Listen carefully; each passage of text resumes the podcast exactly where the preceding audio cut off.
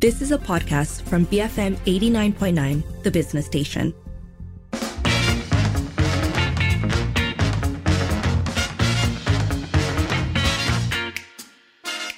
Good evening. You are listening to the evening edition with Lynn and Sharad, and it is time for Popit Popit Parliament, where we bring you updates from the Dewan Rakyat. Now, before going into the usual Q&A session, Dewan Speaker uh, Tan Sri Datuk Johari Abdul had a juicy announcement to make. He said that the Ministry of Agriculture and Food Security will be conducting a Jom Makan Buah program tomorrow, which all MPs and media reps are invited to. Saya telah menerima jemputan daripada Yang Berhormat Menteri Pertanian dan Keterjaminan Makanan melalui agensinya FAMA yang akan menganjurkan program Jom Makan Buah di Parlimen. Program ini akan diadakan besok, Rabu 29 November 2023 mulai jam 1 tengah hari hingga 2.30 petang di Dewan Serbaguna di belakang kita saya dimaklumkan beberapa pengisian telah rancang seperti uji rasa durian dan buah-buah tempatan, pameran pelbagai jenis durian, tempatan ekspor serta sesi ramah mesra bersama dengan media. Blackton dan juga lain-lain durian lah. Eh. Semua itu saya mewakili Yang Berhormat Menteri menjemput seluruh ahli parlimen, kaki tangan parlimen dan wakil-wakil media untuk sama-sama hadir memeriahkan program ini besok. Terima kasih Menteri. That was day one Speaker Tan Sri Datuk Johari Abdul. Um, but I believe that that's not the only, I don't know which analogy I want to use, whether I want to say juice or whether, I don't think that's the only tea that was spilled today. Oh, uh, Lynn, yes. There was, in fact, I think, a bit of juicier political news, and that was Bukit Gantang MP Syed Abdul Hussein Hafiz Syed Abdul Fazal from Bersatu. He announced his support for the Prime Minister, bringing a total of five Bersatu MPs thus far. So on to Parliament. Um, it's Tuesday, so the session began with the PM's question time with Jempol MP Datuk Shamsul Kaha Muhammad Delhi wanting to know what is being done to ensure the safety of flood victims and minimize property loss now that the northeast monsoon season is upon us.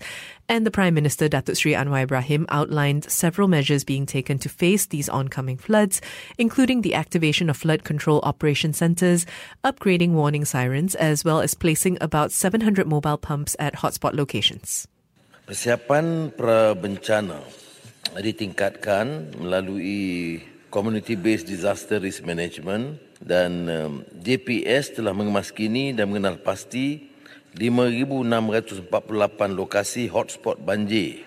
Kerja-kerja penyelenggaraan telah uh, dilakukan termasuk penyelenggaraan sungai, kolam takungan banjir dan infrastruktur termasuk mengaktifkan bilik kawalan operasi pusat ramalan dan amaran banjir yang beroperasi 24 jam. Kemudian PAM bergerak 737 di semua lokasi. Menaik taraf stesen siren amaran banjir dan stesen kamera web. Kemudian persiapan persediaan tindak bencana melibatkan 66,169 pegawai dan anggota pelbagai cabang agensi kerajaan. Sokongan tambahan 25,440 unit pelbagai aset termasuk daripada ATM, PDRM, JBPM, APM, RELA dan aset-aset darat, aset air, aset udara dan life jacket. Langkah yang dilaksanakan segera ialah pusat uh, pemindahan sementara iaitu mengaktifkan 8481. Ini tangsi yang betul ialah untuk mengelakkan uh, kelang kabut keadaan bila banjir berlaku. Jadi persiapan dimulakan sekarang walaupun kawasan-kawasan itu belum uh, terkena ataupun melibatkan uh, kesan yang parah. Then the Jampol MP asked whether there were any plans to improve temporary relief centres or PPS. Anwar responded that since we have floods every year, it's not reasonable to only have these temporary relief centres. So permanent disaster relief centres will be built with the pilot project to begin in nine states. He said that this project would cost 5 million ringgit per centre and aims to provide better protection for flood victims. Kalau kita hadapi banjir itu setiap tahun, tidak mensabah dijadikan hanya PPS. Sebab itu kerajaan telah memutuskan untuk menubuhkan segera pusat pemindahan eh, bencana ini kekal bencana maknanya pusat kekal PBKB eh, dan mula projek rintis di sembilan negeri dengan siling 5 juta ringgit bagi setiap pusat. Jadi pusat ini boleh mungkin gunakan apa-apa kegiatan komuniti sementara tetapi di reserve dengan satu um, persiapan supaya tidak jadi PPS jadi kemudahan itu akan jauh lebih baik. Dan uh, nada memang di, uh, nadma memang diperkemaskan untuk maksud tersebut uh, dan uh, peruntukannya dan persiapan awalnya untuk menangani masalah uh, banjir ini. Tetapi persiapan yang lebih penting ialah soal projek saya katakan penyelenggaraan sungai dan kolam. Dan keduanya soal yang disebut tentang tebatan banjir uh, yang telah diperuntukkan dan uh, enam projek telah uh, berjalan ikut jadual yang belasan lain itu sudah pun masuk kepada projek uh, persiapan akhir untuk dimulakan dalam tempoh satu dua bulan ini dan ini melibatkan semua hampir semua negeri di Semenanjung, Sabah dan Sarawak. That was Prime Minister Datuk Sri Anwar Ibrahim. Uh, let us know how are you preparing for the monsoon season and potential floods. Is your, you know, is the area you're living in flood prone? You can WhatsApp 018 789 8899 and tweet us at BFM Radio. Next, a popular topic of discussion motorcycle lanes on our highways. This was raised by Satio MPs, uh, Shahir Zulkarnain Abdul Kadir, who wanted to know firstly, the number of highways that have motorcycle lanes, and secondly, the latest plans to build these lanes on highways that don't have one. Deputy Minister of Works, Datuk Sri Abdul Rahman Mohammed, listed the highways that do have these lanes, which actually only amounts to four in total. He also said that the government didn't have any plans to build motorcycle lanes at the moment because of the high cost it would incur, since it went against the original agreement with the highway concession companies.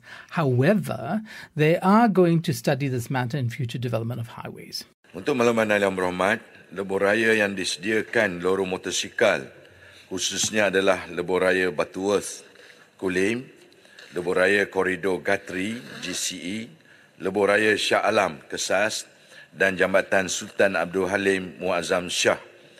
Kerajaan pada masa ini tidak mempunyai perancangan untuk membina laluan khas motosikal di Lebuh Raya yang sedang beroperasi kerana ada melibatkan kos tambahan yang tinggi kepada kerajaan berikutan skop berkenaan tiada dalam perjanjian konsesi antara kerajaan dan syarikat konsesi Lebuh Raya.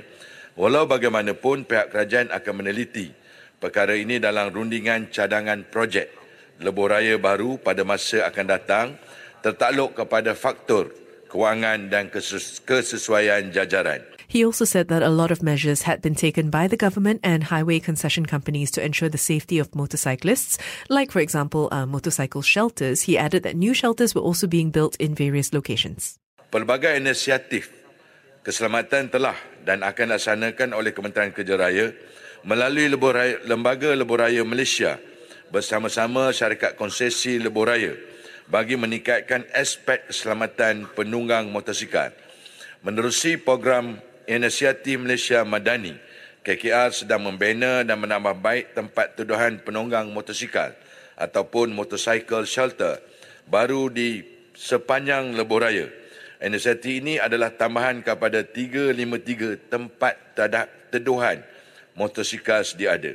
Menerusi program ini, sebanyak 119 lokasi baru telah dikenal pasti untuk dibina tempat teduhan motosikal. Daripada jumlah tersebut, sebanyak 14 lokasi akan dibina jenis stand alone, struktur tunggal dan 105 lokasi akan dibina di bahagian bawah jambatan.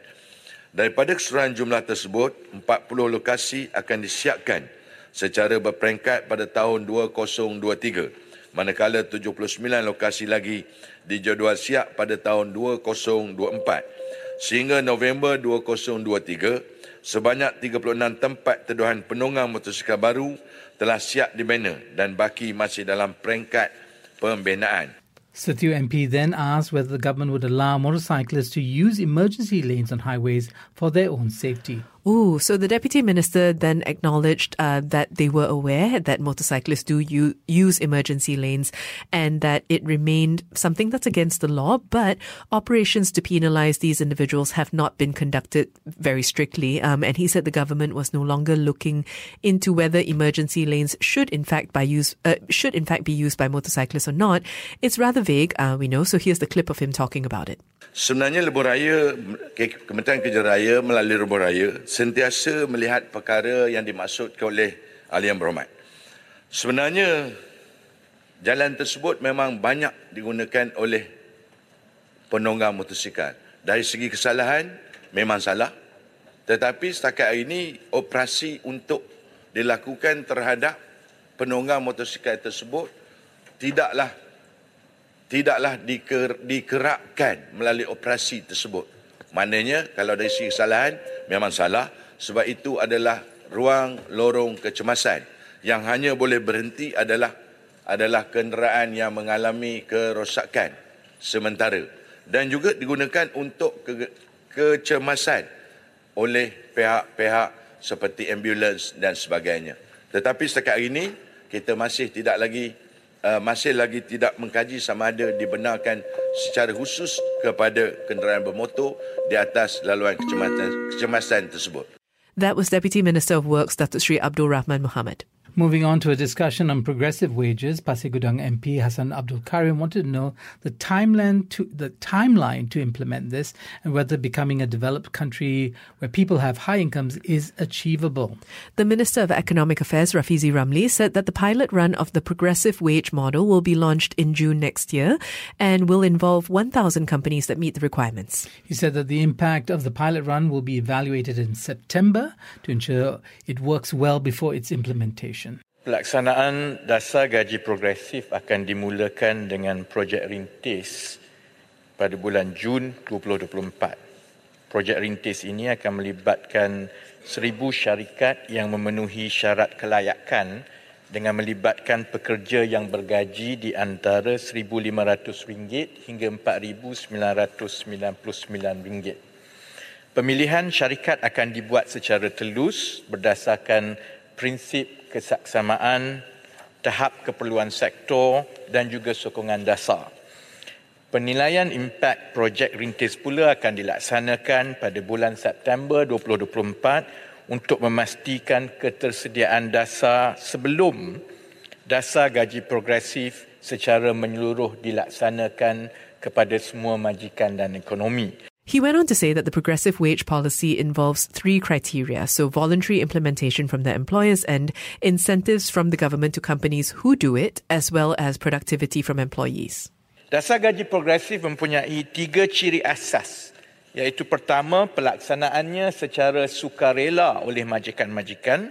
Keduanya, kerajaan akan memberikan insentif untuk menggalakkan seberapa ramai majikan dan pekerja menyertainya dan ketiga di pihak pekerja ianya mestilah terkait dengan produktiviti.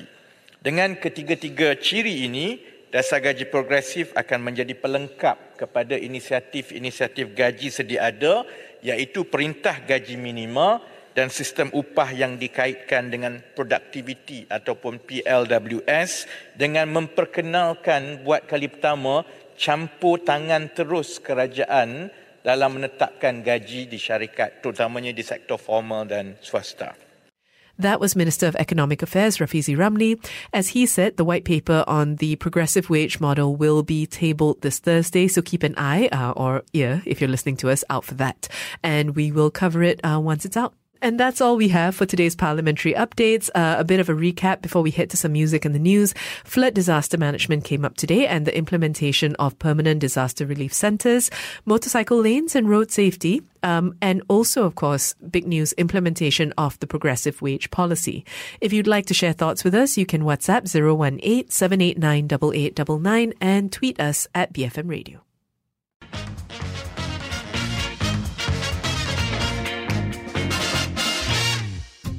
You have been listening to a podcast from BFM 89.9, the business station. For more stories of the same kind, download the BFM app.